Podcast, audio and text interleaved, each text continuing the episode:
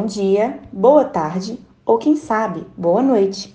O Psicocast está começando. Esse é o episódio 26 de um podcast que alia arte à saúde mental. No episódio de hoje, falaremos sobre um tema de grande importância para a melhoria da qualidade de vida de pessoas com autismo. Discutiremos sobre o tratamento multidisciplinar do autismo. Eu sou Thaís. E eu sou Ana Paula. Somos estudantes de medicina da Universidade Federal dos Vales do Jequitinhonha e Mucuri, a UFVJM. No episódio de hoje, contamos com a presença da Carolina Vasconcelos. Ela é neuropsicóloga, especialista em intervenção precoce no autismo e também especialista em clínica analítico-comportamental. Carolina, seja muito bem-vinda. Muito obrigada por ter aceitado o nosso convite. É um prazer estar aqui falando com vocês sobre esse tema, né, do, do autismo. Uh, a gente costuma falar que quanto mais informação, melhor, né? Então a gente precisa mesmo disseminar cada vez mais informações sobre o tema, para que se evite preconceitos, para que as pessoas é, cheguem cada vez mais ao tratamento certo, né, correto, é, e que as crianças, né, tenham cada e pessoas com TEA tenham cada vez é, um melhor desenvolvimento, né? É esse o grande objetivo. Momento cultural. Eu sei que você e eu nunca fomos iguais. E eu costumava olhar para as estrelas à noite e queria saber de qual delas eu vim. Porque eu pareço ser parte de um outro mundo e eu nunca saberei do que ele é feito, a não ser que você me construa uma ponte. Construa-me uma ponte construa-me uma ponte de amor. Eu espero pelo dia no qual você sorrirá para mim, apenas porque perceberá que existe uma pessoa decente e inteligente enterrada profundamente em meus olhos caleidoscópios, pois eu tenho visto como as pessoas me olham, embora eu nada tenha feito de errado. Construa-me uma ponte, construa-me uma ponte e, por favor, não demore muito. Esse trecho é do poema Construa-me uma Ponte, escrito por Thomas McKean, diagnosticado com autismo, poeta, compositor, escritor e palestrante americano. Esse fragmento do poema representa de maneira eficaz o quanto crianças autistas podem se sentir desajustadas dentro da nossa sociedade. Ainda estamos em abril, mês em que celebramos o Abril Azul. No dia 2 de abril, a data recebe esse nome devido ao Dia Mundial de Conscientização do Autismo. O transtorno do espectro autista, também conhecido como TEA, é uma alteração do neurodesenvolvimento que manifesta comumente seus primeiros sinais na infância. Por se tratar de um transtorno que afeta diferentes áreas do desenvolvimento humano, como a fala e a linguagem, além das habilidades cognitivas e comportamentais, Carolina, qual seria a melhor forma de realizar intervenções especializadas em indivíduos com autismo? Bom, a melhor forma de realizar intervenção é, especializada né, em pessoas com autismo uh, é com uma equipe multidisciplinar. Né? É, a criança e o indivíduo ele, ele tem dificuldades em várias áreas do desenvolvimento. Então, é essa a melhor forma de realizar um tratamento né, e intervenção desses indivíduos é com uma equipe né, multidisciplinar, onde cada área vai trabalhar né, determinadas é, dificuldades do, do indivíduo com TEIA. Hoje, na área da saúde, entende-se que as abordagens unidirecionais limitam uma visão de saúde global e integrada, e que uma abordagem multiprofissional possui maiores chances de encontrar e alcançar de forma interrelacionada tratamentos e soluções inovadoras. Como o autismo se manifesta e se desenvolve de formas diferentes em cada caso, cada pessoa terá características em comum com o quadro geral, mas únicas como indivíduo. Portanto, as opções de intervenção devem ser analisadas como únicas. Dessa forma, qual seria normalmente a composição do time multiprofissional para realizar as intervenções em pessoas com transtorno do espectro autista. A equipe multiprofissional ela pode ser composta de várias formas. Mas a que a gente vê com maior eficácia é quando ela está completa e quando ela abrange todas as áreas do desenvolvimento das crianças, dos indivíduos com TEA. É, então, é, essa composição ela precisa ter né, um psicólogo, uh, um fonoaudiólogo, um terapeuta ocupacional, um fisioterapeuta, um psicopedagogo e um médico, ou psiquiatra ou neurologista infantil. É, então, essa equipe uh, ela é composta dessa forma, onde cada um vai trabalhar né, as habilidades necessárias para um pleno desenvolvimento daquele indivíduo com TEA. O tratamento multidisciplinar está assegurado como um dos direitos da pessoa com transtorno do espectro autista pela Lei 12.764 de 2012, visando garantir o acesso a ações e serviços de saúde, com vistas à atenção integral às suas necessidades.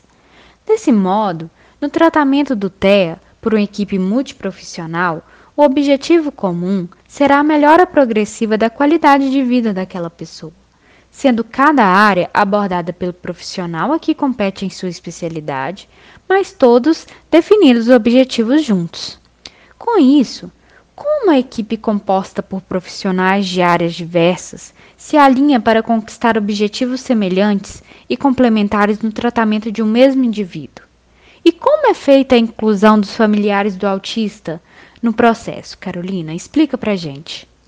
Esses profissionais dessa equipe multiprofissional, é, eles, eles necessitam sempre estar em reunião, sempre em discussões de caso, né? Para que esse plano terapêutico seja alinhado, né? É necessário que os objetivos sejam semelhantes e um complemente o outro. O que, que isso quer dizer? A gente precisa que isso aconteça para que tenha uma generalização na aprendizagem, né? Porque quando todos da, da equipe trabalham da mesma forma e, e objetivos parecidos para aquele indivíduo, uh, o aprendizado acontece de, de, uma forma mais rápida e ele generaliza de uma forma mais rápida, né? Porque não adianta que o indivíduo faça determinados comportamentos, né? Tenha determinados comportamentos só com o profissional psicólogo e ele chegue em casa é, ou chegue na, na outra terapeuta e não, e não tenha aquele mesmo comportamento, né? Então é necessário que todos caminhem da mesma forma para que é, essa generalização e esse aprendizado aconteça.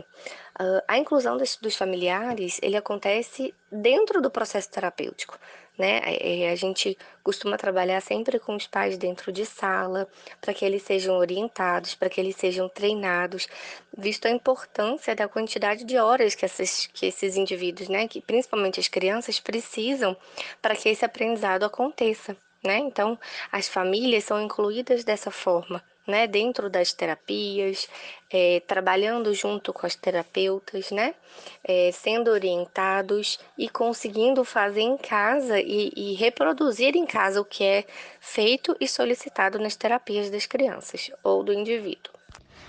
Como podemos perceber com as falas já abordadas, o tratamento multidisciplinar é de extrema importância para suprir a demanda das pessoas que vivem com autismo e para fazer cumprir os direitos assegurados a elas pela legislação. Essas equipes normalmente contam com profissionais de áreas como medicina, fonoaudiologia, psicologia e terapia ocupacional. Dessa forma, como é feita a abordagem por cada uma dessas áreas multiprofissionais?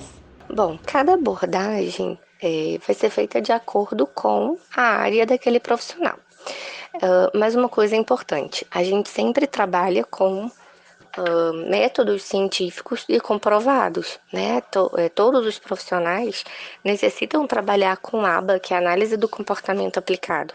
Então, esses profissionais todos precisam ser formados e entender um pouco né, da, da análise para que consigam trabalhar com, es, com esses indivíduos com TEIA tá? Então, a abordagem uh, é, com o indivíduo, dependendo da área, cada um vai ter a sua abordagem específica. A fono, por exemplo, ela pode trabalhar com método prompt, ela pode fazer uma comunicação alternativa e aumentativa, certo? É, a psicologia, ela pode trabalhar áreas cognitivas, né? A análise do comportamento, ela pode trabalhar com Denver, né? Com a SDM, que é o método Denver para intervenção precoce, depende do, do, da idade, né, daquela, daquele indivíduo. A terapia ocupacional vai trabalhar com a integração sensorial. Né? Então, essas abordagens específicas de cada área, né, cada, cada profissional vai conduzir da forma que ele achar necessário para aquela criança. Porém, todos precisam falar a mesma língua e todos caminhar dentro da análise do comportamento aplicada. Nas últimas décadas, vem ocorrendo um aumento expressivo dos diagnósticos de transtorno do espectro autista. Estima-se que uma a cada 160 crianças em todo o mundo tenha TEA. A assistência multidisciplinar deve estar disponível para todos os pacientes, mas muitas pessoas ainda têm em mente que esses serviços só serão disponibilizados pelo setor privado. Entretanto, no SUS, contamos com profissionais preparados para receber, acolher e oferecer os tratamentos e serviços adequados para os indivíduos com autismo e sua rede familiar. Assim, Carolina, você poderia falar um pouco sobre quais serviços o SUS oferece para uma pessoa que vive com autismo e sua rede familiar? Hoje nós ainda temos uma lacuna muito grande, né, quando a gente fala de SUS, no tratamento multidisciplinar do indivíduo com TEA. Uh, é muito difícil achar alguns profissionais né, na rede pública é, de saúde. Uh, hoje aqui em, em Toflotone, eu, em outras cidades, né, falando de Toflotone, nós temos é, o SER, que funciona na APAI, que é um centro especializado né, em reabilitação, é, que trabalha com crianças com, e, e, e adolescentes com deficiência intelectual e autismo. Né? Então, é uma referência que a gente tem na cidade é, de trabalho pelo SUS. Uh, temos os CAPs, e, né, que tem os médicos, alguns com psicólogo, é, mas a gente ainda tem uma lacuna muito grande a vencer né, dentro do SUS. Carolina, muito obrigada pela sua presença no nosso podcast. As portas do Psicocast estarão sempre abertas para você e sinta-se sempre muito bem-vinda para nos auxiliar nas nossas discussões.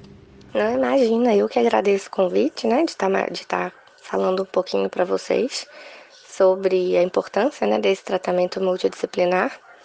É, a Casa Santo Anjo agradece o convite, eu agradeço o convite e que, né, permaneçam informando, que vocês prosperem, né, nesses podcasts de vocês, porque cada vez as informações, quanto mais informação chegar, né, às pessoas, é melhor viu? Muito obrigada. Nosso podcast está chegando ao fim. Enquanto o nosso próximo episódio não sai, aqui vai uma sugestão de livro para vocês. O nome é Também Estou Aqui, da autora e ilustradora Thaís Chimente Leão, e fala sobre a importância da inclusão no mês de conscientização do autismo. Esse livro aborda a história do Vicente, um menino de 8 anos e suas experiências como uma pessoa que vive com autismo. Ela surgiu da interação de Vicente com sua turma da escola, onde construiu relações cheias de amor e aprendizagem. Além disso, o livro possui belíssimas ilustrações da autora, uma carta da mãe de Vicente, Jeane Freud, e uma da neurologista infantil, doutora Maria Eduarda Garcia Couto de Azevedo. Por fim, é possível encontrar também um poema de seu irmão, Gabriel Freud, que inclusive é um estudante da turma 11 da Faculdade de Medicina do Mucuri, a FAMUC, daqui da UFVJM. Tanto o indivíduo que vive com o transtorno do espectro autista quanto sua família merecem e têm direito à atenção e acolhimento integral pelo SUS.